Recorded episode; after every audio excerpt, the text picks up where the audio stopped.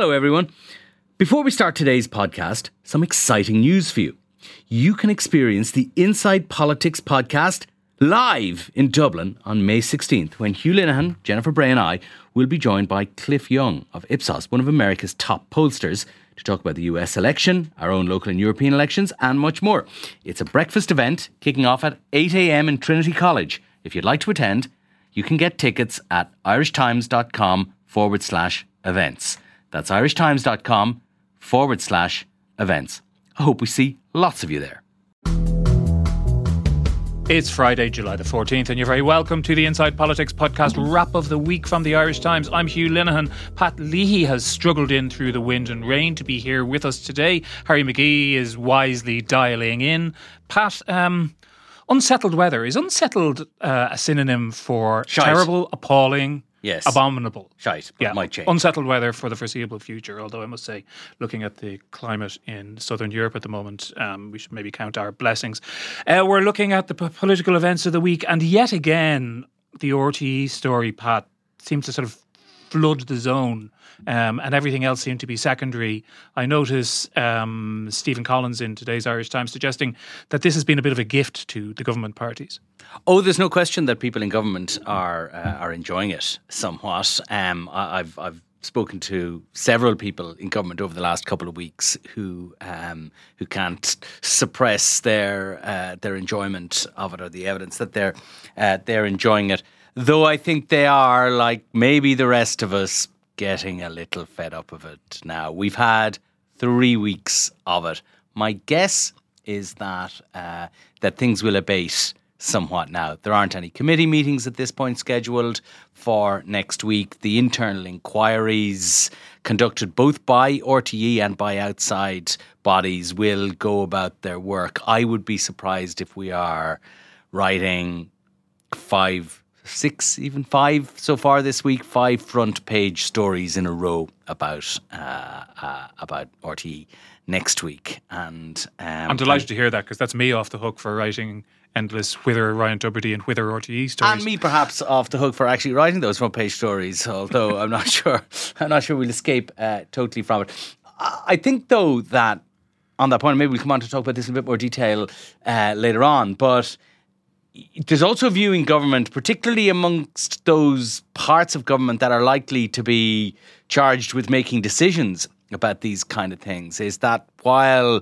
they're certainly enjoying RTE's discomfiture, they're wondering, will he or won't he about Tubridy like everybody else, but they're also conscious that they will shortly be asked to provide more money for RTE. Now, in a way, that was coming anyway. RTE got 15 million euros in the budget uh, last year, and ask even had this all this not happened, and ask for more money direct. This is aside from license fee uh, money, and aside for uh, and ask for more direct subvention was on the way from RTE as part of the budgetary process that is now beginning to kick off within within government uh, departments. And the political difficulty of supplying that extra money, even though you it's, know, it's 15 pretty, million pretty, pretty is, tiny by by the overall standards yeah, of i- i- it budget. is. But you know, one backbencher was making the case to me that like there are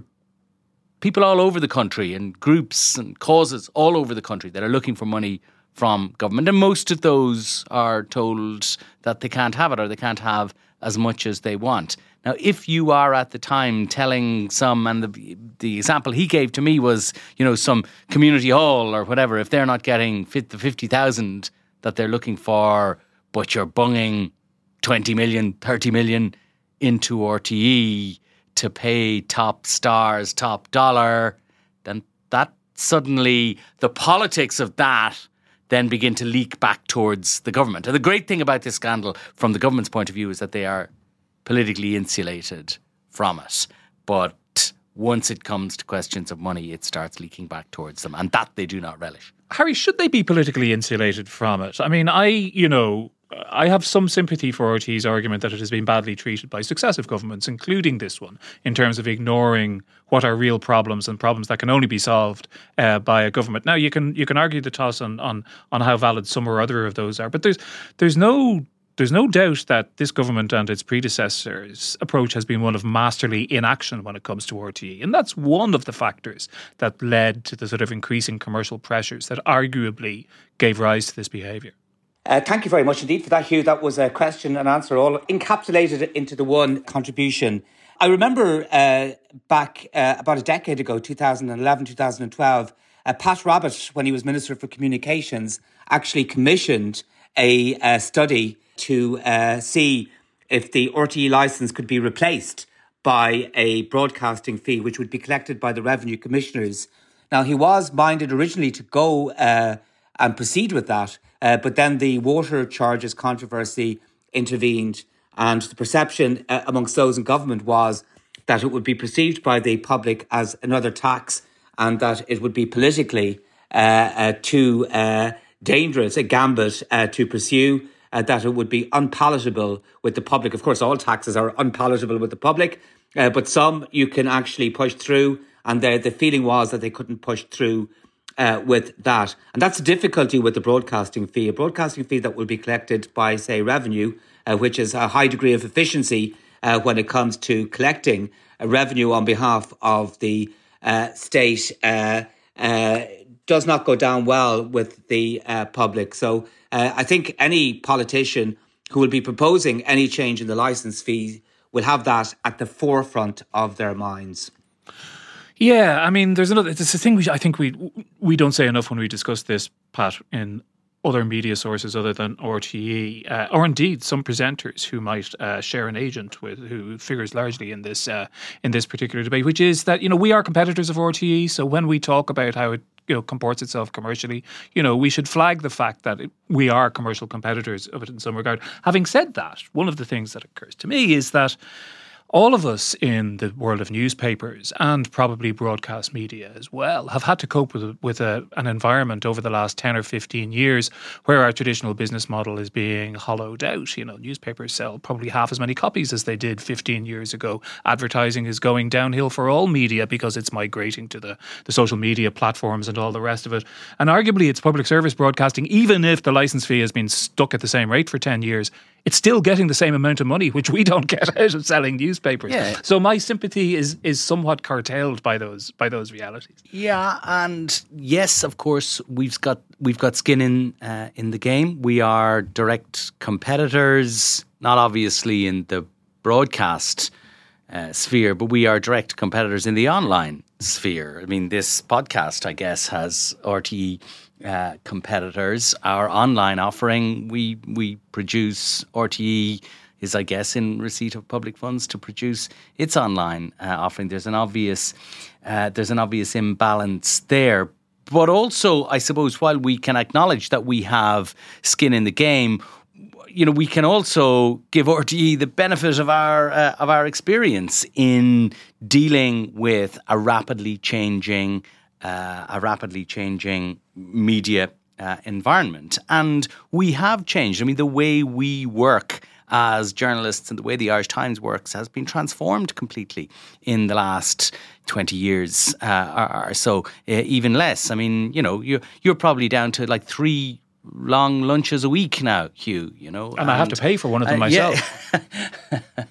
but uh, but you know the, the, the way we work, uh, the way we work has completely transformed itself. We are you know individual journalists. I suspect a lot more productive than they were you know twenty. Uh, 30 years ago and um, and you know I sometimes feel that RTE's answer and there have been you know significant costs taken out of RTE I acknowledge that but sometimes you know you get the sense from RTE that it is sitting sitting back and waiting for the government to give it money to solve all these problems. You know, I mean, you know, you, we all know the sort of cost cutting that has gone on in, uh, in, in in newspapers, and I suspect, although personally I take no relish from it, but I suspect that something similar may be on the cards for uh, for RTE, uh, especially if their commercial and license fee revenue suffers a slump, as many people seem to think it will. But even absent that, and Kevin Bakhurst this week said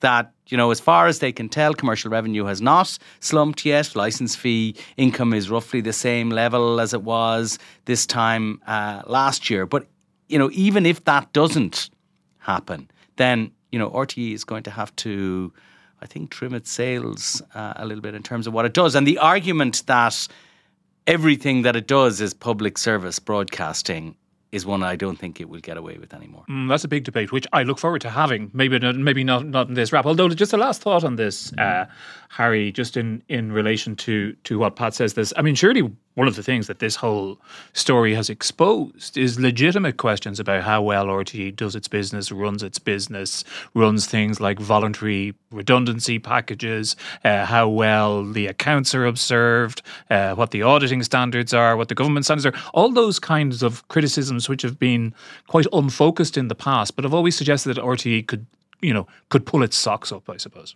For sure. I mean, I, have almost lost count of the number of inquiries that have been commissioned into RTE in the past week uh, between the uh, forensic accountants, uh, between uh, further dives into the uh, two agreements with uh, Ryan Tubridy, and now a new investigation, internal investigation, looking at these two packages for people who are exiting RTE, one from 2017 and one from 2019. And it was kind of astounding uh, to hear the interim Deputy Director General of RTE uh, say to the committee that he wasn't aware uh, that the former financial controller of RTE, uh, Breda O'Keeffe, uh, had benefited from one of these exit packages when it was abundantly clear that the executive board of RTE should have been fully aware and had received the paperwork in relation to that.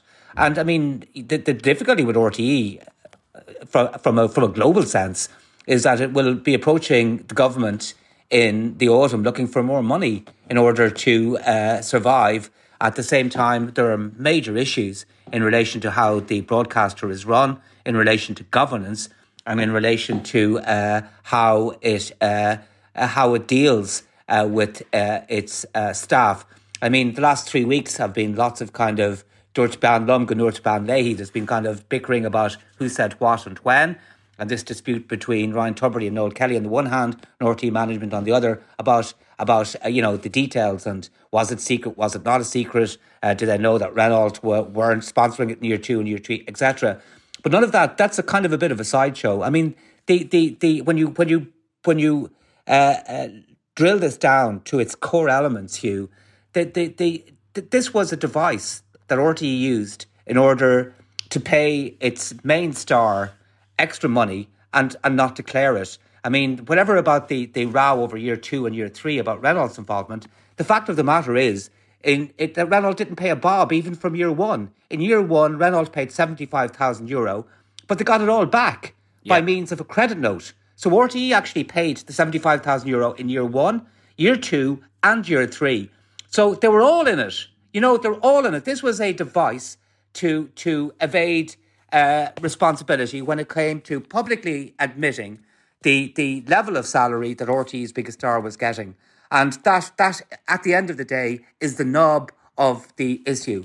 And such practice is not appropriate or acceptable, especially when they're dealing with taxpayers' money. So these are the big fundamental problems that RTE will have to grasp with uh, over the next couple of months, if it is to get uh, if to reassure the public and the government that it is fit for purpose, that its governance is in order, that its top level team is in order, and that its dealing uh, that its dealings with its staff, its many staff, uh, are appropriate at all times. And that's something that Kevin Bakhurst will have to do and get right between now and September or October. As part of that, Pat, a last question to you on this. I mean, symbolically, a part of that is whether Ryan Tubridy gets to keep what he described in the committee as the job that he loves. Now, I would argue actually it's not a job because it's a contract of service with a company called Tuttle Productions, I believe it's called, of which he is the director, and then he can choose or not choose to pay a salary or dividends to himself out out of that company. And I, I don't just say that for semantic reasons, but because it actually goes to the heart of some of the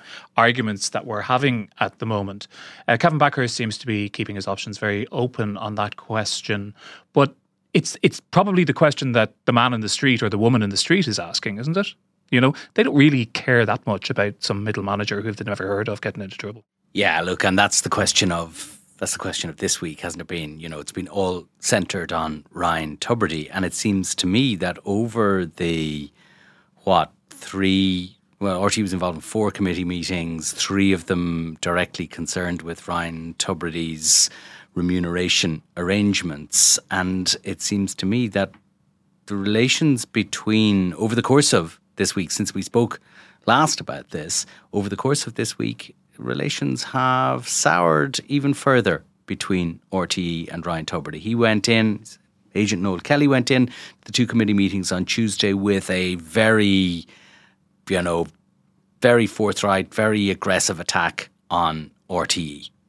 There's no two ways about it. That's they accused RTE of telling lies uh, about the uh, about the whole business. RTE hit back yesterday uh, in the committee meeting when their executives, including Kevin Bakhurst, uh, went in, and so I think the week finishes. And Kevin Bakhurst been every time he's been asked about this, and he's probably been asked this question more than any other about Ryan Tubridy's future. He has been kind of frank, but very non-committal.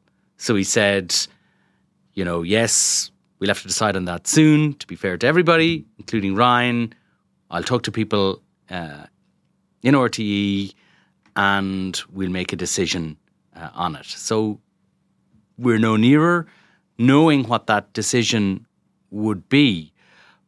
But I think, uh, on balance, over the course of this week, I think this week has made his return to RTE look less likely than it was. Does that matter? A week ago, matter matters for him, I guess.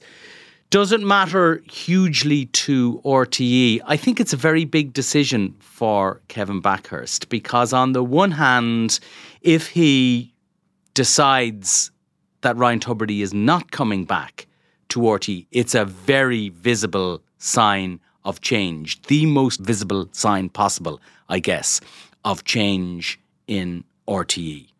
And Kevin Bakhurst, in his lengthy statement that he made to RTE staff, which was emailed out at 7 a.m. on Monday morning, his first official day uh, in the job. Everybody f- kind of focused on the fact that the executive team were leaving and his uh, regret.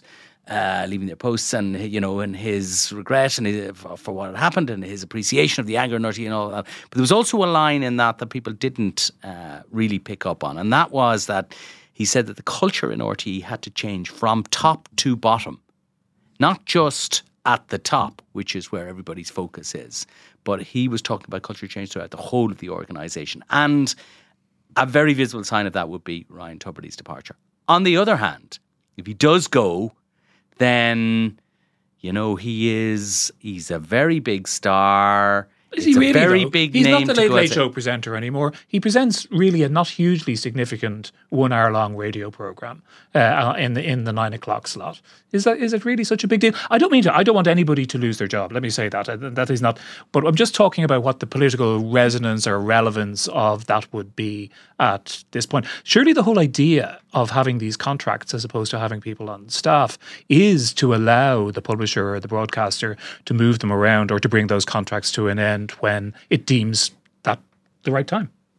Yes, I still think it would be a very big move to get rid of the guy who is the station's biggest star. Now, partly because the station created him into his biggest star, fine. But uh, and there's still a lot of I mean, never mind what I think, but just talking to politicians throughout the week about this at Leinster House. And politicians, whatever you may say about them, have their ear to the ground. And what they are saying to me is that, you know, yes, there is an awful lot of anger amongst ordinary people about what happened at RTE, but there is also a lot of affection, you know, and regard for Ryan Tubridy uh, around uh, around the country. He's a very popular guy, and he's very good at he's very good at being Ryan Tubridy, you know, and, uh, and and people people like him. He's a very likable guy, and for RTE to to shoot him, I think would be they are they you know and and an RTE less Tubridy is probably a lesser a lesser package for many people, I think. I'm very good at being Harry McGee as well, but um, I, I, I would agree. I, I, but Which is an achievement things... given the preponderance of impersonators around, you know? um, one, one of the things um, that, that struck me is, I mean, the difficulty isn't Ryan Tubridy qua Ryan Tubridy, the broadcaster. I mean, the difficulty is in relation to Ryan Tubridy, the guy earning whatever five hundred thousand euro per annum, and it's the the the money side of it is is a problem. I mean, the broadcasting side isn't uh, a problem, and he is a very big star. And I think Pat is right uh, the, about his cachet with uh, uh the public and uh, politicians who are a very good filter for public sentiment uh, are very cognizant of that. It seemed to me, just listening to the evidence this week, especially Kevin, what Kevin Bakhurst had to say to the Public Accounts Committee yesterday, that he wasn't quite as non-committal yesterday as he had been in previous interviews or uh, in a statement uh, earlier uh, this week. He wasn't giving any guarantees that Ryan Tubridy was coming back, but to me, he seemed to be indicating in some way that there could be a pathway back for Ryan Tubridy. He made a reference to perhaps the 150 grand being uh, returned to RTE being uh, a big help. Of course, he said that Ryan Tubridy is not being paid at the moment, uh, which puts it on the negative side. Uh, but he also talked about kind of a process and conversations, and then those conversations possibly involving Ryan Tubridy. So that to me indicated a person who was saying there might be a pathway, but certainly a person who hasn't made up uh, his mind at all uh, that there is no future for Ryan Tubridy in RTE. Of course, you can't read too much into any of these things because I think that decision hasn't been made as yet, and perhaps he hasn't begun to broach the thinking that's involved in making that decision. But to me, there did seem to be a slight softening in terms of attitude and approach yesterday. To my to my eyes, indeed, and he's doing what any savvy, politically astute manager would do in this circumstance. He's letting the temperature come down a little bit and just let everybody just worry about something else for a while, and then come to whatever decision he and his he and his assistants decide. Uh, it still does seem to me, and again, I don't want to lose anybody their job, but surely one of the big problems here was RTE was far too terrified of losing these stars which it had created itself in the first place. So it seems to me there might be some symbolic value in in that, alongside the other elements which which you guys have both suggested. Um, I should say, by the way, that um, uh, before we take a break, that the the lengthy lunches which which Pat referred to earlier, um, you know, sometimes I do have to pay for them myself, and it'd be very difficult to do that were it not for the support of um, of, of, of Irish Times subscribers. I, you know, sometimes I'll bring in a curling, rather decrepit remnant from the uh, evening before's dinner to reheat in the microwave, but I have been known to splash out. a reference to one of the staff. Uh, I've been known to I have been known to splash out on a three euros seventy five falafel wrap from around the corner, you know, and you know money for that doesn't grow on trees. So I, for one, this is a personal appeal here, Pat. I'm always extremely grateful to anybody who signs up, and I've, we've received a few emails over the last few weeks from people who've explicitly said they uh, signed up to subscribe to the Irish Times as a result of these pleas, which uh, which, I, increasingly which I desperate, please. increasingly desperate indeed. You know, because uh, you know I'm feeling kind of peckish right now. But in order to do that, you will need to go to irishtimes.com/slash/subscribe, where there's a range of enticing offers available, both digital and print. We'll be back after this. And you're very welcome back. We're staying on the theme of bad value for money for the state, Harry. The National Children's Hospital is arguably the worst value in the history of the state. Oh God, it's a basket case. How long ago is it since um, since Leo Varadkar said that it would be finished by 2016 unless a meteorite lands on Earth? And like six or seven years later, uh, we're still uh, without a completion date. They're talking about March of next year, May of next year. We're talking about the bill creeping above two billion euro. I think there are 800 rooms in the hospital only uh, 25 of which have been fully fitted out. And I think there's a snag list associated with them. We also seem to have a complete breakdown in relationship between the contractors, BAM, and the uh, the National Paediatric Board, which is developing the the hospital. Uh, the relationship seems to be poisonous, and I'm not being over the top in describing it from everything that that we have read. So it's like how many capital projects, how many big projects like this during the course of our journalistic careers have we seen that have started off full of hope and then suddenly they have been beset by delays, by by escalating costs, uh, and you know, I mean, I, the, the, first one I can remember reporting about was Luas, uh, which uh, was first promised, I think, back as far back as perhaps the early uh, uh, nineteen eighties, and and didn't see the light of day for fifteen years, and and cost a multiple of what uh, it, it, they proposed. And we're seeing the same with our metro service. I mean, I, I, I think I will be buried further underground uh, uh, by the time the metro f- uh, further f- finally sees the light of, of days. I mean, was they they promised the metro uh, by 2010. I think it's going to be 2035 or 2040 at least by the time that metro is fully functioning, and the cost for that is just going to be you know extraordinary. I can't even begin to imagine what the cost will be. So so sadly. Uh, we are really bad at managing big public projects, and the National Children's Hospital is a textbook example of that. Is there an element here at all, Pat, of the fact that the state has been flush with money for the last couple of years, and that therefore maybe it isn't keeping as close an eye on it, or does it does it run deeper than that? Yeah, I look. Maybe that's uh, that that that's a part of it. Um, but I think the experience of the Children's Hospital is a real warning sign uh, to the to the uh, to this government and, and future governments because over the next 10 years, you know, we are going to have to build an awful lot of things to uh, cater for an expanding uh, population, not just those big public transport yeah, examples that Harry has instanced, but also, you know, things, you know, to prepare for, you know, climate mitigation, flood defences, things like that, that will become increasingly necessary irrespective of you know what climate action takes place from now on. There is already, it seems, and we see this with the extraordinary temperatures in Europe at the moment, there's a whole lot of climate change to come that is already baked in to the system. And, you know, that will require big engineering projects, you know, and, uh, you know, things like we heard it again this week about big offshore wind, uh, uh, wind projects. And that's on top of all the, you know, the schools and the next, the new National Maternity Hospital and all these things that have yet to be built. And do you so, think our state is particularly bad at it? Because you know we do hear horror stories from other countries. Well, clearly, you know, the, the, Germans, you know, sorry, noted for their uh, efficiency. The airport, yeah, I know. But we were, they're clearly very bad at building children's hospitals. So you would yeah. think that there must be some sort of a process in government to decide exactly what went wrong with that project and how come it ended up costing so much before we embark on another open-ended project to build a very big uh, na- new national maternity hospital. But it is not impossible for the state to get on top of these things. There was a time when roads projects all ended up costing you know tens of millions more than had been budgeted for but actually the state learned how to do roads projects and now there is a set price it's about i think it's 10 million, it costs basically wherever you build a road, it costs 10 million a kilometre. That's it. You know, that's it. That's what all the road roads projects cost. They cost 10 million uh, uh, uh, per, per kilometre. And uh, so the state is, and I know there's a lot of work has been done on aspects of this, in the Department of Public Expenditure.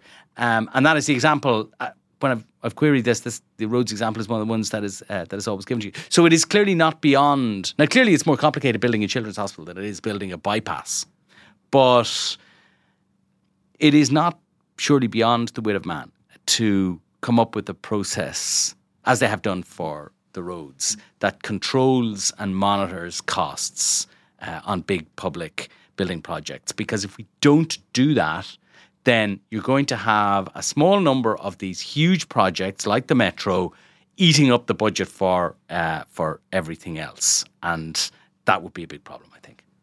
Yeah, Harry, um, we've all I don't I think you have done this as well. Um, got an extension built in my house uh, a few years ago. It's safe to say that it wasn't an easy experience. In fact, I think it's safe to say that um, ourselves and the the builders did not part on good terms. It's not unusual for those kinds of things to happen. But when I look at the Children's Hospital, and I can't claim to be an expert on the engineering or the architecture, it does look incredibly fancy. Um, and there's all these sorts that's, of complexities. That's a that's a term of architectural criticism. That is, that is, yeah, yeah. It's sort of it's all it's all curved engineering curved glass and complex. complex mm. there seems to be huge complexity in the building, and I just wonder whether there's a kind of a grandiosity. I do remember you mentioned Metro North, and you know there were I think there's a, there's been hundred million euros spent on that project, which is now gone oh, down, more, gone, more. gone yeah, down yeah, the toilet. Yeah, um, and um, and at one point they um, they they did all kinds of 3D visualizations of what the stations were going to look like, and they were incredibly fancy. It's like the kind of thing you see in Moscow. You know, they didn't quite have chandeliers, but they weren't far off it. And I just wonder, is there something about the the state loses the run of itself with these with, with these grand projects? Yes, indeed, it comes from the school of incredible fancy uh, children's hospital uh, uh, uh at extravagant cost. I, I did a piece. Um, several years ago, actually more than several years ago. I'm trying to scroll through my, my emails now to see if I can find it. But I compared the cost uh, uh, uh, then, I think the cost then for the Children's Hospital was 1.2 or 1.4 billion euros. That was the projection at the particular time. It probably was 2017 or 2018. And I looked at children's hospitals uh, all across Europe that had been recently uh, built, and there was none, maybe one in Scandinavia, that came anywhere near the comparable estimates that we had uh, for the Irish hospital, given its specifications, given its size, and and uh, what have you. Uh, and uh, it did. I mean, I, I think the original uh, uh, design was was very fancy, just in terms of the way the, the hospital would look. So um, I, I think a lot of money went in terms of the aesthetics of it. Now, I think the aesthetics are always very important. I don't think you can just start building, you know, big uh, ugly, uh, uh, brutalist blocks. But at the same time, you know, um, you, those who are behind it have to be conscious that the money is ultimately coming from the public purse, and that they do have to have to get value uh, for for money. And I mean, a, a hospital nowadays, of course, is a far more complicated proposition than it was 20, 30, 40 years ago in terms of, you know, the, the I mean, every room for a patient is not just a, a bed and a couple of plugs. I mean, you're talking uh, ab- about something that looks like the, the, the deck of Starship Enterprise uh, and then some because of all the diagnostic equipment, the computers, uh, the, the, uh, the, the different electronics that have to be uh, provided. And then you're talking also about modern diagnostic systems and computer systems and communication systems, and all of those cost a pretty, pretty penny uh, as well. But the net point is, I mean, when I did that kind of uh, desk, desktop comparison between the projected cost for the Irish hospital as it was then and other hospitals throughout Europe, it seemed that every other country in Europe was getting far greater bang for their buck. Now, the specifications might not have been quite as extensive as they were for the Irish hospital, but at the same time, they weren't building children's hospitals in the Stone Age. They had to put in all of the same elements that we have to put into our children's hospital.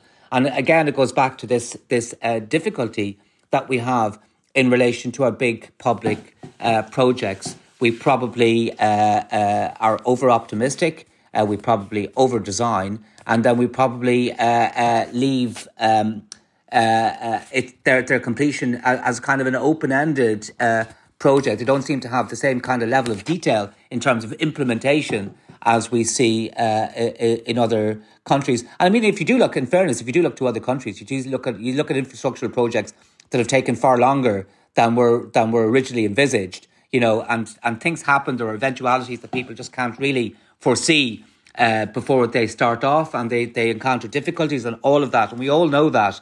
But we just seem to have a particular problem with them in this country. There are very few uh, infrastructure projects that get from beginning to end uh, without encountering some kind of cost escalation or some some kind of uh, hassle. And I'll take Pat's point uh, absolutely we had huge problems with, with road infrastructure in the 90s when they were building them. They were, they were being delivered very late and at excessive cost. A, a new uh, protocol was introduced, a new regime was introduced uh, that, that began to implement very uh, tough regime in terms of delivering on time and on budget. And that was remarkably successful, and it has remained markedly uh, uh, successful, markedly successful, should I say. And it's a pity that that particular template or that approach hasn't been replicated in terms of other big projects in other sectors. Um, at the end of our podcasts every week on a Friday, we like to pick articles that uh, we would like to recommend to our listeners. And actually, just Pat, uh, the one you picked is a sort of it's sort of related to this. In fact, it's definitely related to this. It's about electric buses. Yeah, that's right. Michael McDowell uh, in his in his column on on Wednesday uh, I think, was pointing. It was actually a fairly nifty piece of journalism. Uh, I thought he's pointing out the National Transport Authority bought 134 new electric buses in June of last year for use uh, in Dublin, um, but they're still sitting in storage around the city because the National Transport Authority failed to get planning permission for the charging infrastructure, which would enable them to uh, to actually be used. It's lucky that planning happened so fast in Ireland, Pat. So presumably this problem has been sorted out by now. I'm afraid it has not, Hugh. No, it has not. And in fact, the best estimates are that they will manage to get the buses into service by early 2024, and that won't be all the buses. They'll have to be they'll be introduced um, incrementally, and that's their best estimate. So I think we can maybe bet on their worst estimate. So it'll probably be almost three years they'll have been sitting there. While all the while depreciating, uh, presumably, and anyone who uses buses regularly in Dublin, I tend not to myself, but will know that the uh, on those occasions that I do, and certainly anecdotally, the service is flaky at best. Indeed, and that's so. That's another symptom of the same thing. Of course, yeah. Michael McDowell knows knows whereof he speaks. I mean, he was the man who, as Minister for Justice, uh, sanctioned the uh, the purchase of a very large plot of land for a prison that never got built in North Dublin. Isn't it great to have that sort of inside knowledge? I'm going to pick um, a piece by, uh, in fact, a European letter, a weekly European letter from uh, Naomi O'Leary, based in Brussels. Uh, her her piece is actually about Spain and Spanish politics. There is a there is a general election mm, coming mm, in Spain, one. a very yeah. interesting general election. The way it looks at the moment is that the current uh, socialist government uh, is seems quite likely to lose, and the most likely political configuration will be the centre right PP. Uh, um, perhaps with support from the far right Vox party. Swing to the right all over Europe. Well, that is interesting. Yeah. It is. If you look at you know a whole bunch of elections uh, that that have uh, that have happened uh, in the last mm, 12, 18 months or so, and there's a real there's a real swing to the the right. See it you know recently again in Greece, the kind of, of practical destruction of Syriza and uh, yeah, it's happening. It's happening right across Europe. Sorry, Harry, you were going to say something. Yeah, I was going to say Greece, uh, centre right government going into Greece, and and uh, yeah. Sweden, get, Sweden, and Finland. Yeah, yeah. Uh, and also in Spain, uh, Podemos has has really uh, gone from from being went from nothing to being a kind of a, a, a mega party, and it's kind of quickly careering down the road to becoming very very very small party again. It looks like it looks like it's going to lose even more seats uh, in in the election. It's been actually incorporated into a kind of a larger uh, rainbow kind of left. Uh, movement at, yeah. at, at, present. Indeed, yeah. Well, the, the, the, point which Naomi was making, and I'm sure, and our, our correspondent Guy Hedgecoe, I'm sure, will be reporting from the um, from the campaign over the next over the next couple of weeks. She was looking at the broader European context because the Spanish government currently uh, holds the chair at European Council meetings. Uh, if there's a change of government that would happen before the end of this calendar year, you might have a very different approach to some of the very significant and fraught um, climate mitigation and environmental proposals, which have been causing uh, a lot of aggro, including within the European People's Party, which is the big centre right grouping at the European Parliament. So, arising out of this election in Spain, that could have implications in all kinds of ways for European politics and the uh, political agenda. Because, as I understand it, the sort of active agenda part of um, of the EU comes to a grinding halt in an election year, and next year is an election year to the European Parliament.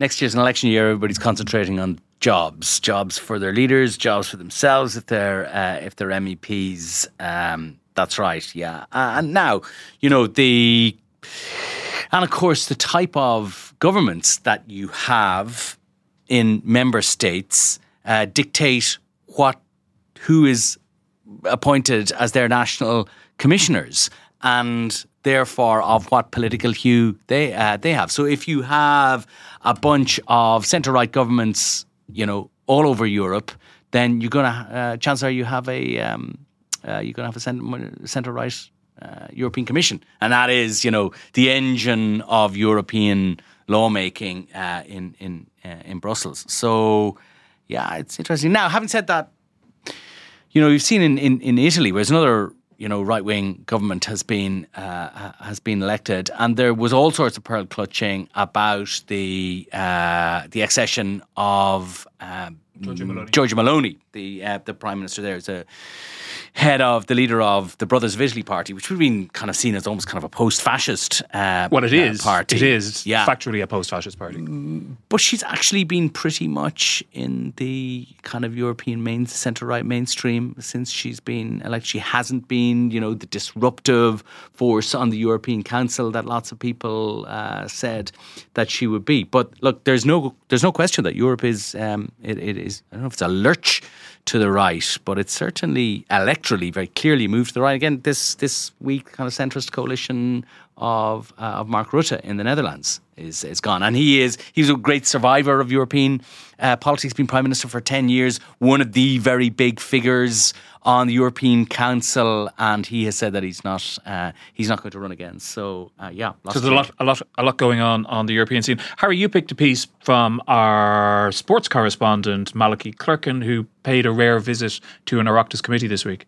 Indeed, I did. Um, I, I don't know why Pat allowed this or why the gallery allowed this, but they actually allowed a sports journalist into Leinster House this week. And uh, Oh, we're a I- broad I- I- church, Harry. I could have warned them, you know, that here here he comes, Wreck It Ralph. So uh, Malachy went into the uh, into the uh, media committee, media and sports committee. There was a discussion on about GAA Go, and um, only as a as a sports journalist can do, he absolutely told it like it was. He didn't spare any of the TDs. He, he, he was he was not impressed. I think it's fair to say. I can you can you, you would be quite right in saying that. I will just quote you um, one key line from his coverage, but mostly it's donkeys braying. So he um, he he. To be honest, to be honest though, as a political journalist, I often feel the same when I have to watch a Gaelic football match. So Yes, but they, they, I don't think they're going to start getting us to report on the semi-finals that are happening over the course of the weekend yet. But anyways, he was. It's a very good piece and it's very funny. He says that most of it ended up being devolving into parish pump nonsense about the poor old fella sitting on the side of a mountain asking why Kerry aren't on TV or why somebody from RTÉ made a smart remark about the state of a ground in RD or can GAA Go be made free to all over 65s like the free public transport is at the moment? And he was making fair points. I think there was a lot of grandstanding about GAA uh, Go. For my tuppence worth, I think GAA Go is exceptionally good value. The package they offered for the entire year was unbeatable in terms of value. Perhaps the single individual fee for a game of 12 euro was a little bit too high and can be tweaked. But I think in its generality, I think that GAA Go is a very good idea, and I've really enjoyed GAA Go. It's been a, a big addition uh, to my own life in this year. So that's my thought as uh, for today as we depart uh, this political uh, podcast. I think um, I know you're fond of hot air, Pat. I think most of the hot air has been ex- expended about your fa- favorite sport, hurling, and a couple of key games that that weren't free to air.